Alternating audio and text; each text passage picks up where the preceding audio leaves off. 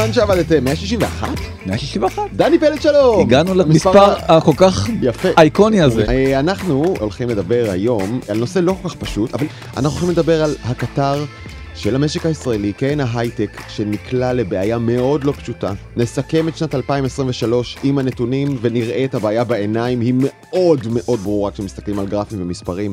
אנחנו מדברים על ירידה עצומה בהשקעות, אנחנו ננסה לאמוד את ההשפעה של זה על המשק, זה אומר על כולנו, כל אזרחי ישראל. כי החינוך שלנו, הבריאות שלנו, הצבא שלנו, בחלק גדול מהם, ממומנים מהצלחת ההייטק, שהיא לא ודאית קדימה. נדבר על האתגרים הטכנולוגיים שלפנינו ונחפש את המקום לאופטימיות כן כן. לפני כן, תזכורת קצרה על מה שווה ההייטק לכל אזרח ישראלי. יאללה. יאללה. אה, חברים יקרים, המספרים הם פשוטים, נסתכל רגע על 2021, ההייטק מכניס למדינה 240 מיליארד שקלים כתמ"ג, זה 16% מהתוצר המקומי הגולמי שלנו. לשם השוואה, ארה"ב זה 8%, אירופה זה 4%. אין תקדים כמו מדינת ישראל שההייטק מחזיק 16% מהתמ"ג, 45% מהצמיחה, 50-60 מיליארד שקלים מהכנסות ממיסוי ענף ההייטק. אלה מספרים עצומים שאין להם תחליף, 34% מתקבולי מס הכנסה מהמועסקים במדינת ישראל באים מהייטק ועוד ועוד מספרים. אין דרך לקיים את מדינת ישראל כפי שאנחנו מכירים אותה בלי הייטק חזק. נכון, ולא רק זה, גם מספר המועסקים בהייטק, בגלל שההייטק מושך עוד ועוד ועוד אנשים פנימה, רק אה, הולך אה, וגדל. וב-2022 הוא כבר הגיע כמעט לעשרה וחצי אחוזים. שמחזיקים את כל הפאר הכלכלי שדיברנו כן, כל אדם עשירי בישראל עובד mm-hmm. בהייטק. זה נשמע לך כמספר קטן, הכי גבוה בעולם. כן. אין שום מדינה שבה יש כל כך הרבה אנשים שעובדים בהייטק. Mm-hmm. ועוד נתון די מדהים, ישראל הרי גם אה, מייצאת הרבה מאוד אה, סחורות, פעם זה היה תפוזים כן. המפורסמים של ג'אפה, אז ב-2022 היה מהפך. ולראשונה השירותים שישראל מייצאת עלו על הסחורות הפיזיות שיצאו מישראל. ומה זה השירותים? פשפשתי באתר הלמ"ס, ממש ב-28 ל-12 הם הוציאו דוח אחרון ומעודכן לאוקטובר, 78% מסך השירותים היו שירותים של הייטק. כלומר 78 אחוזים מתוך ה-52 אחוזים, שזה משהו כמו 45 אחוז מהייצור, ראינו, זה הייטק, ועוד פעם זה חוזר לכיס של כל ישראלית וישראלי שמקשיבים לנו או צופים בנו ממש עכשיו, בשירותים וביכולת לקיים פה, נכון? מדינה ברמה כלכלית הגיונית, כמו שאנחנו מכירים. נכון, ועכשיו... חשוב להסביר עוד כמה דברים מאוד עקרוניים לגבי ההייטק הישראלי שהוא שונה מכל הייטק בעולם אז אנחנו אמנם מקום ראשון בעולם ביחס לכלכלה בהשקעה בהייטק. ככה היה עד כה.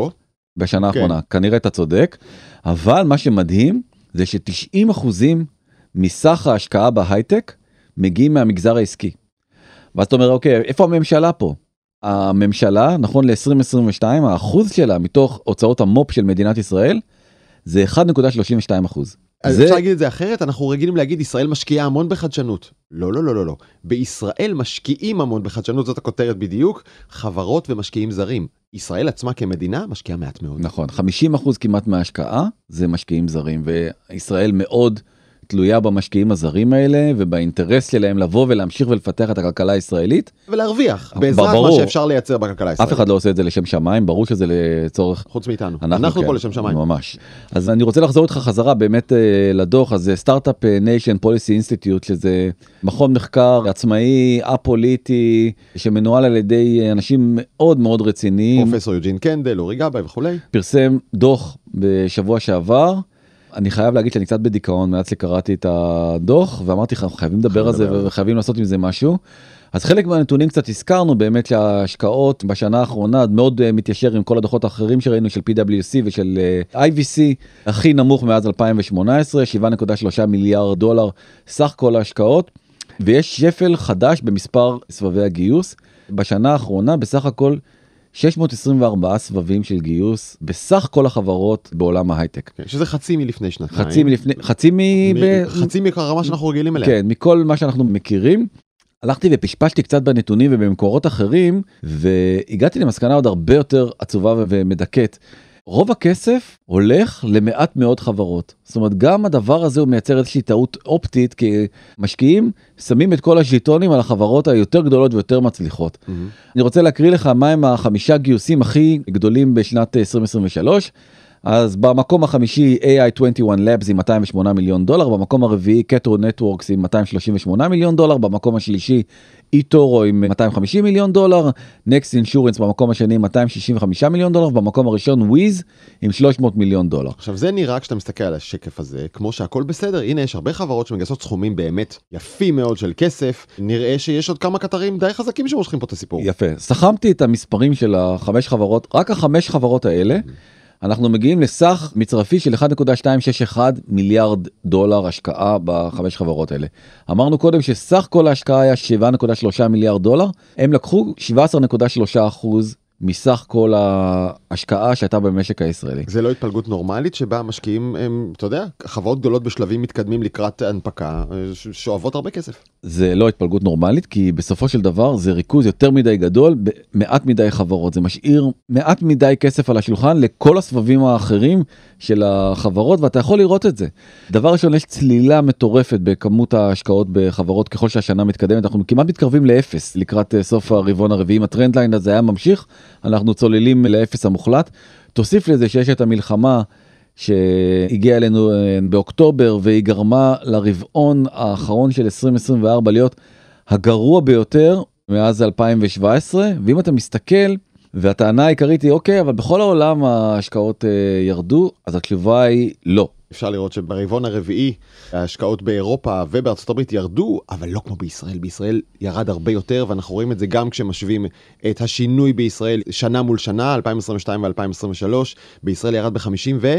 8 אחוזים, כן. אבל באירופה ובארצות הברית ירידות של 30 ו-44 אחוזים, גם כשמשווים רבעון מול רבעון אשתקד או רבעון לרבעון הקודם, בכל דרך שבה נסתכל על זה, הירידות בהשקעות בישראל הרבה יותר דרמטיות מאשר בארצות הברית או באירופה. והחדשות הגרועות זה ששנה הבאה תהיה הרבה יותר גרועה. בוא נוסיף עוד דבר, ברמת המשק כולו אנחנו נזקק כבר מעכשיו להשקעות עצומות בתשתיות של המדינה, בשיקום. עשרות אלפי המפונים מהצפון ומהדרום. מאות. 70 מפה, 50 מכאן. נצטרך להשקיע בשיקום של האזורים שנפגעו, בשיקום של אנשים. עכשיו זה כסף שאפשר או ללוות אותו, או לייצר אותו ולהשקיע בצמיחה של מדינת ישראל. והשאלה לאן אנחנו הולכים עכשיו. אין לנו כל כך הרבה מנועי צמיחה זה בגלל זה אני חושב שהבעיה הולכת להחמיר מאוד. אז נכון שב-2023 הייתה שנה גרועה מאוד להנפקות. מה זה גרועה? דוח של בלומברג אומר שזו הייתה השנה הכי גרועה מאז 2009 מאז משבר הסאב פריים לא הייתה שנה כל כך גרועה מבחינת הנפקות כמו 2023 בעולם. בעולם כולו. כשאתה חושב על הנפקות אז אתה אומר אוקיי אז הסבבים של החברות שהן קרובות להנפקה שם אנחנו נראה האטה. זה הגיוני זאת אומרת החברות הגדולות האלה מחכות להנפקה השער של ההנפקה הוא נראה באופק ואז כל מיני גופי השקעה מתוחכמים מזרימים כסף לחברה טרם ההנפקה ויודעים שמהר מאוד הם יכולים לפגוש את הכסף שלהם חזרה ואפילו לעשות איזה תשואה mm-hmm. עודפת. אתה לא מצפה שזה יפגע בחברות שרק מוקמות בשלבים שהם נקראים early stage בשלבים הראשונים מדוע? כי לחברה לוקח מיום ההקמה עד שהיא מגיעה לשוק הציבורי בין 7 ל-10 שנים, זה הממוצע העולמי. Mm-hmm. אז אתה אומר 10 שנים זה עוד המון המון המון זמן, אין קשר הרי בין השקעת סיד שאני אעשה או פרסיד שאני אעשה עכשיו למה שיקרה בבורסה. וזה אולי הנתון הכי מטריד אני חושב מבחינת המשק הישראלי פעם ראשונה אני לא יודע ממתי כאילו אפשר ללכת אחורה אבל פעם ראשונה שאני זוכר יש ירידה של 50 אחוז בהשקעות סיד בישראל. כן, בוא נתרגם את זה רגע למונחי משק ישראלי. מנועי הצמיחה, הוויזים של עוד חמש ושבע שנים לא נולדים עכשיו. לא נולדים. כלומר הנזק או הדפיקה או לא יודע איך לקרוא לזה, היא לא רק במונחי מה קורה ברבעון הבא של מדינת ישראל בתקבולי מיסים, אלא גם מה יקרה בעוד שלוש, חמש ושבע שנים. נכון, אנחנו כאילו לא זורעים את הזרעים. זה האנלוגיה הכי מדויקת שיכולה להיות, בגלל זה הם קוראים לזה סיד, אגב. זה... כן. אגב, בעולמך כמשקיע, לא ככה נראית הזדמנות? הרי רעיונות טובים יש, אנשים חכמים יש. אין להם כסף, אתה יכול להיכנס ועם 4 שקלים להשיג, אה, אתה יודע, 40% בחברה טובה שאף אחד לא בא. היזמים הטובים הם עובדים בחברות מסוימות, יש להם איזה רעיון, הם עוזבים את המשכורת הנהדרת ממטא או מגוגל או מאפל או מאיפה שזה לא יהיה, מאחת החברות הגדולות או מאחד הסטארט-אפים הגדולים, מוויז, כן. ומקימים את הסטארט-אפ הזה כי הם יודעים שהם יגייסו כסף. מה קורה? הרי הם כולם מבינים מה המצב במשק הישראלי והם אומרים אוקיי זה לא זמן עכשיו לעזוב עדיף עכשיו לדאוג למשכורת כי אני אעזוב ואף אחד אה, לא ישקיע כן, ברעיון שלי. כולם לכיסא ואף אחד לא רוצה. זה מה שקורה ואין חברות חדשות המעיין יבש. המייל דומם. אז אתה יודע, הטענה שאני שומע כל הזמן זה שזה תיקון לקרנבל הזה של 21-22 וזה הכל יהיה בסדר גם בישראל. אז תיקח את ישראל את סבבי A ששם אתה אמור לראות את התיקון. הם עשו במחקר אה, השוואה מאוד מעניינת, הם השוו את הסבבים העודפים שהיו ב-21 ו-22 בהשוואה למה שקורה בסוף 22 וכל שנת 23 ואתה רואה שהבור הוא יותר גדול מהעודף שקרה בשנים הקודמות זאת אומרת אנחנו במינוס של שבעה סבבים אה, חסרים בהשוואה לאופטימיות הרבה שהייתה באותם שנים. אנחנו רואים רב טיפה מורכב אבל שווה להתעכב בו נכון כי המספר החברות שהצליחו לגייס סבב A במהלך 2023 הוא כל כך נמוך. יחסית לצפי, זה ממש שובר לב, זה מספרים שמראים לך כלכלה דועכת. בשנים הקודמות, 2014, 15, 16, 17 וכולי, חברות שהצליחו לגייס סבב A היו כ-100, 122, 95, 104. סביב ה-100 חברות בשנה גייסו סבב A, שזה, נכון, זה כבר אחרי הסיד, זה כבר חברה עובדת. נכון. ב-2023, 17. 17 חברות גייסו A. 17 חברות. זה לא ייאמן. זה פשוט לא ייאמן עם כל גופי ההשקעה שיש פה בישראל שפשוט לא משקיעים. 17 חברות קיבלו מימון, 52% מתחת לצפי שהיה מתוכנן כן. למרות השנה הקשה. אז הלכתי למדדים עולמיים, אמרתי בוא נשווה מה קורה ב-A בעולם. אותו דבר. אתה רואה טיפה אופוריה זאת אומרת אותו ב-21-22, כמו כאן? כמו בשנים הקודמות Mm. לפני זה, זאת אומרת אין ירידה כל כך דרמטית כמו בישראל. אין... כלומר גם בעולם, שנייה, 2021 ו-2022, העמודות מזדקרות באופן מאוד חריג, אבל 2023 נראית כמו המשך של 19-20. דרך אגב רוב ההזדקרות ב-21 ו-22 היא בחברות בשלבים המאוחרים יותר עוד פעם בגלל שהיו הרבה הנפקות אז התיאבון להשקעות גדולות בסבבים מאוחרים אצל משקיעים גדלה.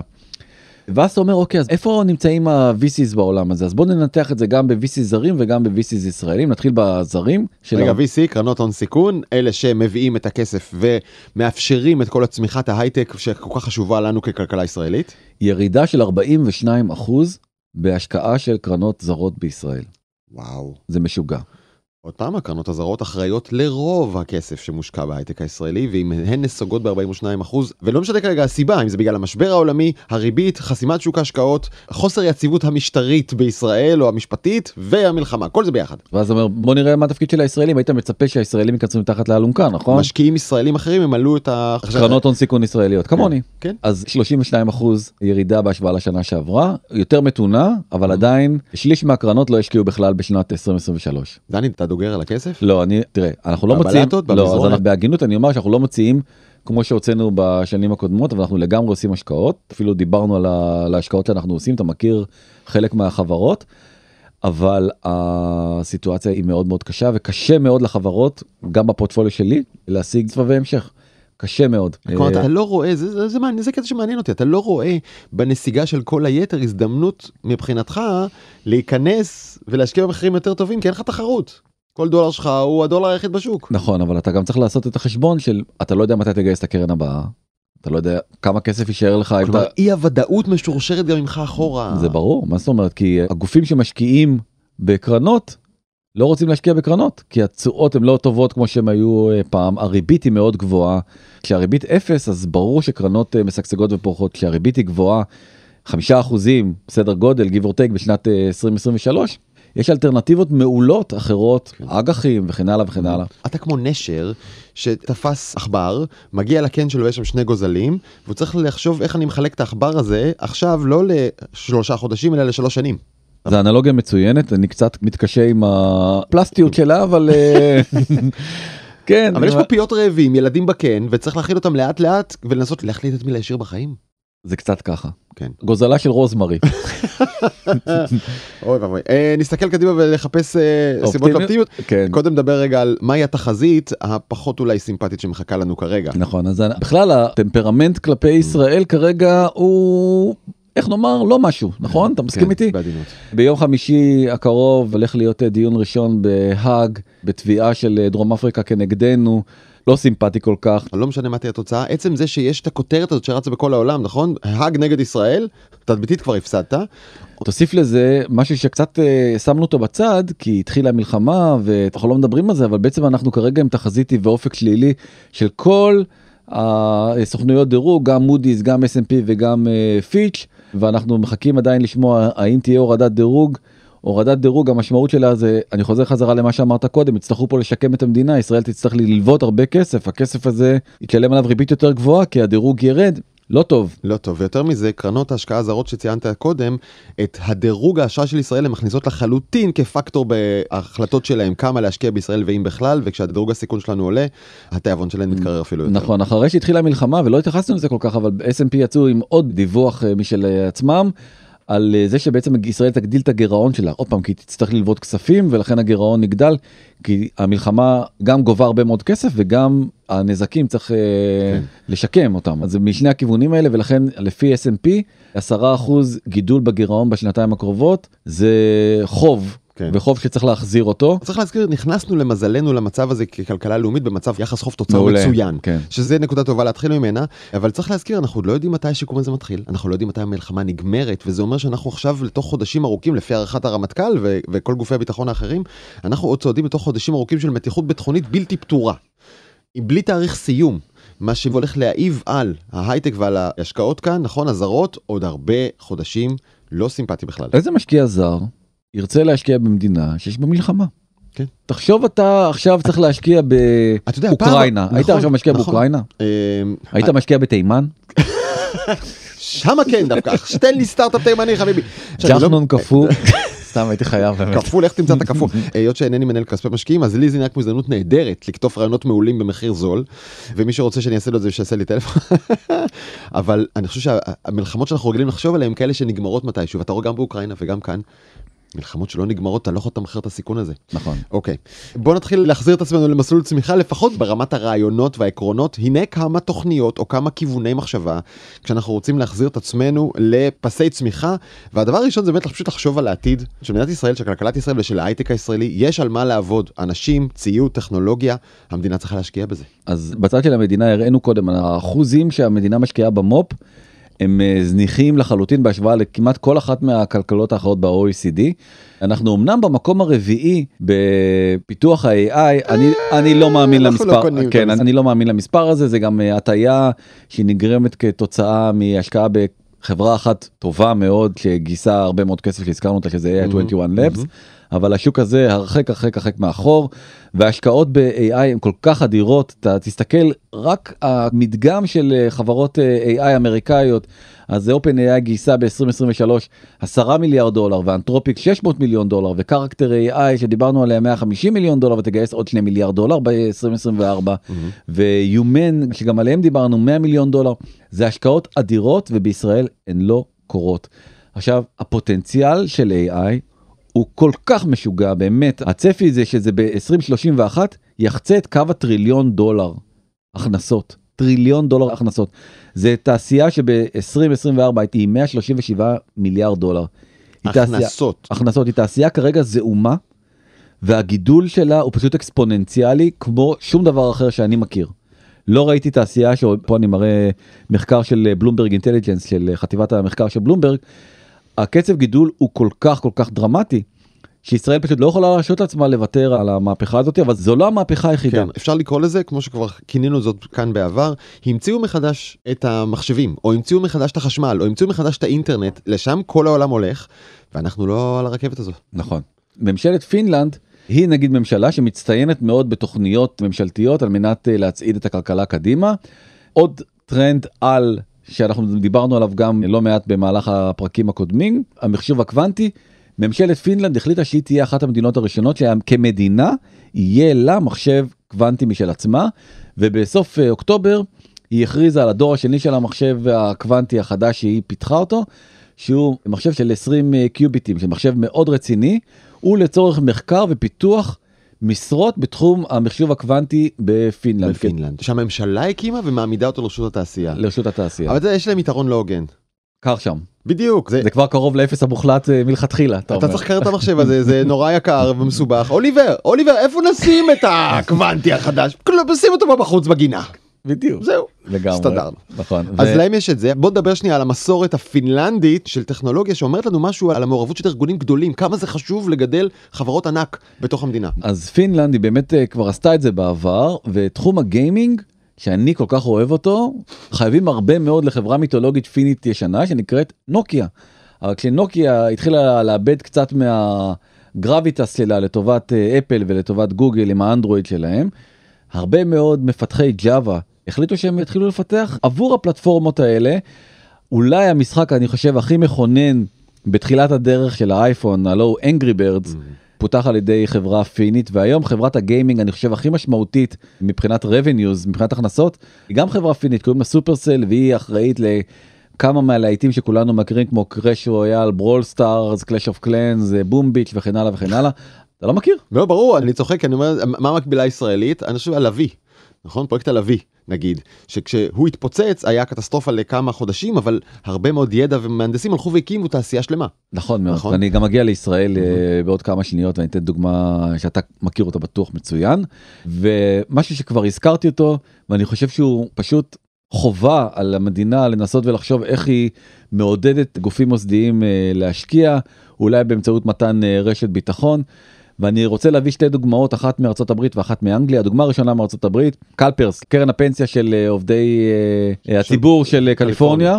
הודיעה שבשנת 2024 היא תשקיע 4.5 מיליארד דולר בקרנות הון סיכון.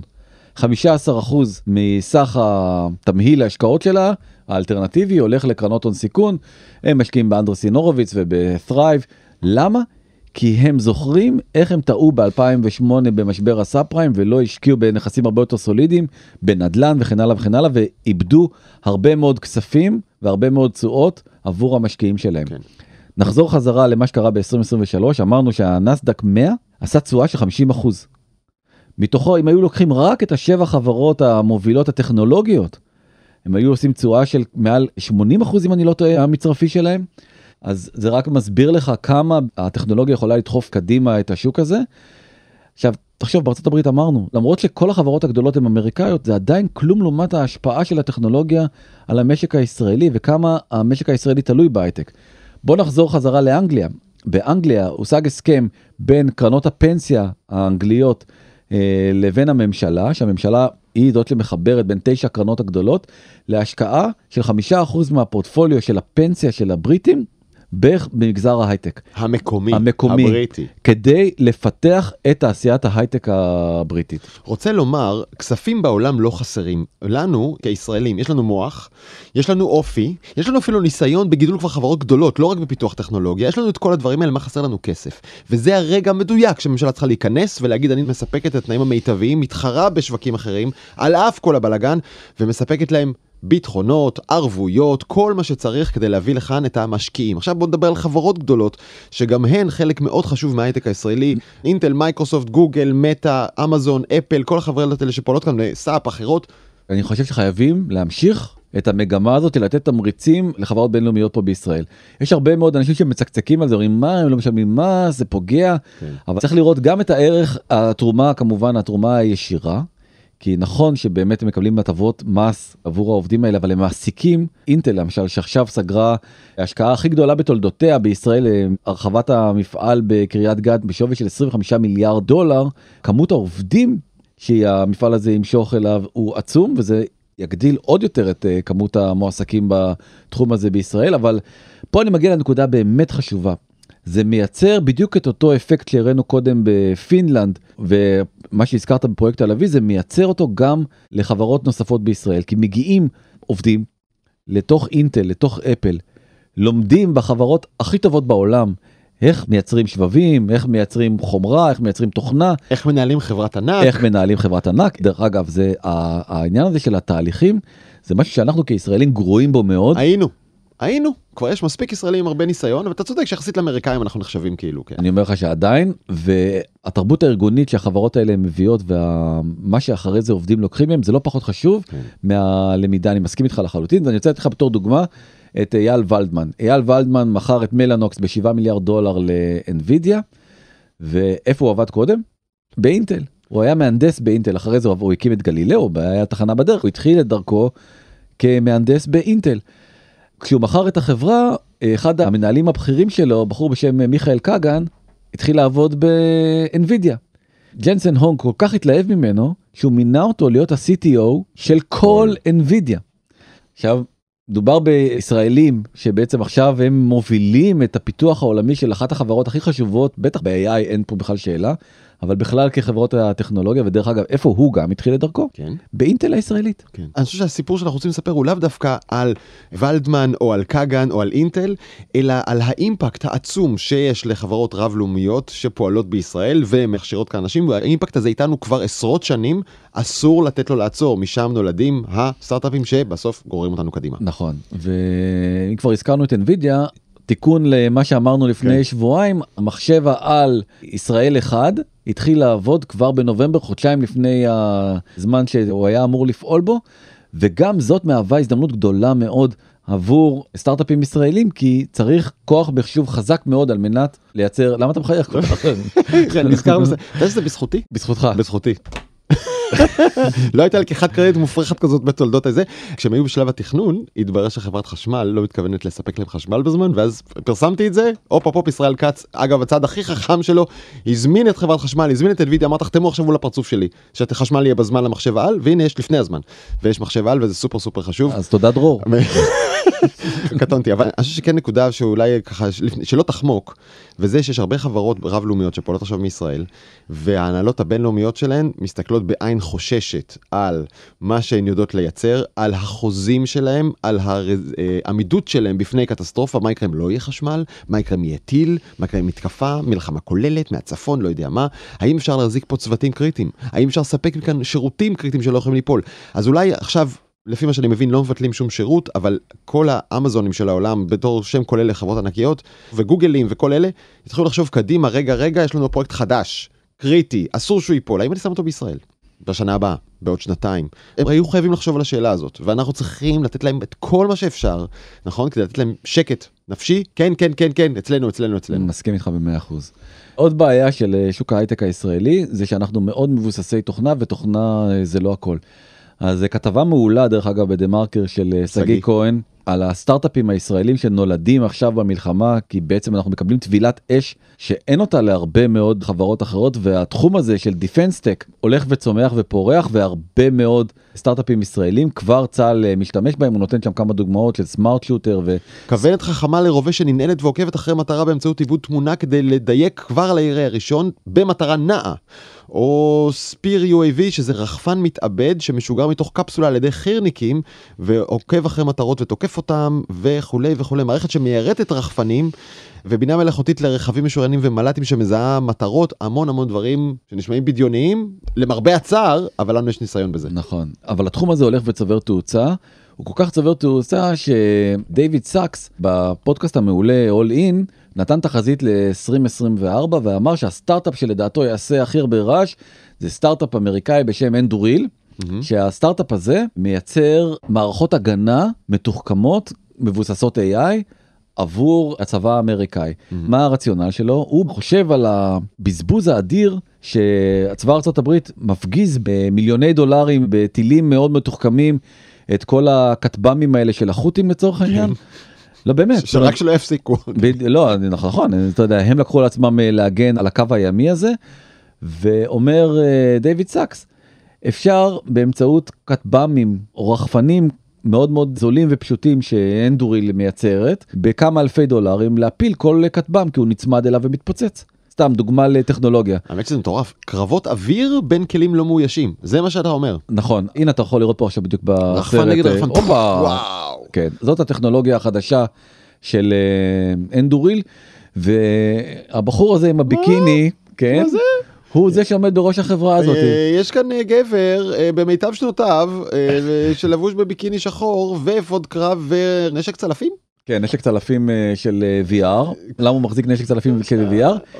כי הוא המציא את ה-VR. קוראים לו פלמר לקי, והוא הפאונדר של אוקולוס. הוא גייס כבר 450 מיליון דולר לפי שווי של 8.5 מיליארד דולר. עכשיו, כמה defense tech נהייתה משמעותית? הלכתי לבדוק אתמול מה השווי של אלביט מערכות. נכון? אחת מהספינות, ספינות הדגל של ההייטק הישראלי, קצת מעל 9 מיליארד דולר. אתה רואה, אתה מסתכל עליו אתה אומר הוא מתחרה עם אלביט? אבל התשובה היא כן ובקרוב הוא גם יעבור אותם בשווי שוק. נחזור חזרה לישראל 70 אחוז מההשקעות בהייטק ישראלים בתחום התוכנה ואנחנו לא מספיק אה, מגוונים. בעיקר כשהמהפכה הגדולה הבאה אחרי AI היא רובוטים. ויש טרנד חדש של אה, תמונות של אה, אילון מאסק מנשק רובוטים לא יודע אם נחשפת לדבר הזה. טוויטר מפוצץ בתמונות למה כי הטענה היא שבכלל הרובוט הזה של Tesla הוא עשה את זה כי הוא רצה בת זוג רובוטית. תחומים חדשים ונוספים שבהם העולם מתעניין בישראל לא. כל תחום הביוטכנולוגיה דיברנו על הקריספר המדהים והמהפכה שהוא מביא איתו הרבה מאוד סטארט-אפים בתחום ה climate tech mm-hmm. יש בעיית מזג אוויר כדור הארץ מתחמם למי שלא שם לב כן? כן תראה אנחנו בינואר תראה איזה מזג אוויר יש לנו בינואר וואו. זה לא נורמלי ללכת לים. דרך אגב גם הכל נורא אינטגרטיבי זאת אומרת וה-AI שזור גם בתוך הביוטכנולוגיה וגם בתוך הרובוטיקה וגם בתוך הפתרונות אה, אקלימיים. וזה מחייב גם אותנו לעודד מחקר בתחומים האלה כי אין לנו מספיק כל התחומים האלה הם תחומים עתירי ידע זאת אומרת צריך דוקטורים ופרופסורים במעבדות על מנת uh, לפתח אותם אנחנו חלשים מאוד בתחומים האלה וכל המחקר בורח לחו"ל וגם המדענים שלא מקבלים אה, grantים פה בישראל עוזבים לכל מיני אוניברסיטאות אה, טובות כן. וגדולות בעולם. תשמע, זו תובנה חזקה מאוד ששמעתי משוקי גלייטמן שהיה פה המדען הראשי כשהקימו את ההייטק בשנות ה-90, שהיה לנו מזל גדול שצה"ל ומערכת הביטחון פיתחה את הסייבר ואת עולמות התוכנה וגם את ה-AI במידה רבה, ופתאום כשזה היה מפותח זה פגש את עולמות הביקוש האזרחי להשקעות. כן. היה לנו מזל שם. ושהגיע גם כוח האדם מעולה מעולים מרוסיה וכולי. אבל עכשיו המוקד של העניין שמשקיעים זז כבר לכיוונים אחרים כמו שהראית, ננו, אה, רפואה, climate tech, ושם אין לנו יתרון כי הצבא לא עבד על זה, ואנחנו עוד אחת מהסיבות שהקטר הישראלי רץ אחורה. ואין לנו מחקרים בתחום הזה, אנחנו, אין, לנו חוקר, אין לנו חוקרים ואין לנו מחקרים. וזה לגמרי המקום של מדינה להיכנס, ואולי הסמל הכי מובהק שמדינה שמה כשהיא רוצה להגיד אנחנו על המפה בתחום חדש, צריך שר, שרה, שרת הייטק. אם יש לנו שר חקלאות ויש לנו שר תיירות, אבל הסכמנו שההייטק משפיע כל כך על גורלנו הכלכלי כאן ועל היכולת שלנו לשקם ולבנות את המדינה בצפון ובדרום ובכל מקום שבו צריך, אולי צריך שיהיה מישהו שיגיד את הקול הזה בדיוק, לא כאן בפודקאסט שזה נחמד, בשולחן הממשלה. אני ממש מסכים איתך, אני חושב שזו תובנה עמוקה וחשובה, בעיקר כשמחלקים פה שרים על ימין ועל שמאל עם אה, אנשים שלא בדיוק ברור מה הם עושים בבוקר שלהם, נכון? כן. אה, היי שרת המודיעין, לך דש מכאן. בדיוק. ואתה יודע, בסוף הכסף יימצא, השיקום יקרה, או הכסף יוקצה לשיקום הזה של אנשים ושל המקומות האלה. ועוד דבר שאפשר ללמוד מההייטק, יכולת ביצוע. אנחנו לא יודעים לבצע כמו שצריך, נכון? לנהל כמו שצריך ולבצע כמו שצריך, וזה כוח אדם טוב שצריך לבוא גם מהאזרחות ולהירתם למשימה הזאת, גם לשנים קדימה. מסכים איתך לגמרי. אורייט. Right. חדשנות היא ספורט קבוצתי בישראל שבבסיסו שיתוף פעולה והפריה הדדית. כך אומרים דן סינור ושאול זינגר, מחברי Start-Up Nation, הספר המיתולוגי מ-2009. אנחנו באמת אוהבים שיתוף פעולה, אנחנו אוהבים הפריה הדדית, אנחנו אוהבים פרגון, אנחנו אוהבים קונסטרוקטיביות, אנחנו אוהבים להיות קבוצה. הגיע הזמן שניזכר בזה, זה ממש הרגע. לגמרי. ממש עכשיו. לגמרי. אם אהבתם, אתם ממש מוזמנים לדרג אותנו, יש כזה חמישה כוכבים בפודקאסט למטה. אתם מוזמנים uh, לחלוק איתנו את uh, תובנותיכם והערותיכם לוואטסאפ 0376760012 או למייל בזמן שטרודל קשת קום. אה וגם בקבוצה בפייסבוק. בזמן שעבדתם הקבוצה מחכים להערות שלכם ולבקשות שלכם בפייסבוק. נגיד תודה לעורכת שלנו אפרת מירון לתומר וולף על סיוע טכני כאן באולפן ולחברים במאקו ניצן כרמלי זוהר צלח ודנה גוטרזון. עד כאן? עד כאן. ואני פלש שתהיה שנה נהדרת. הלוואי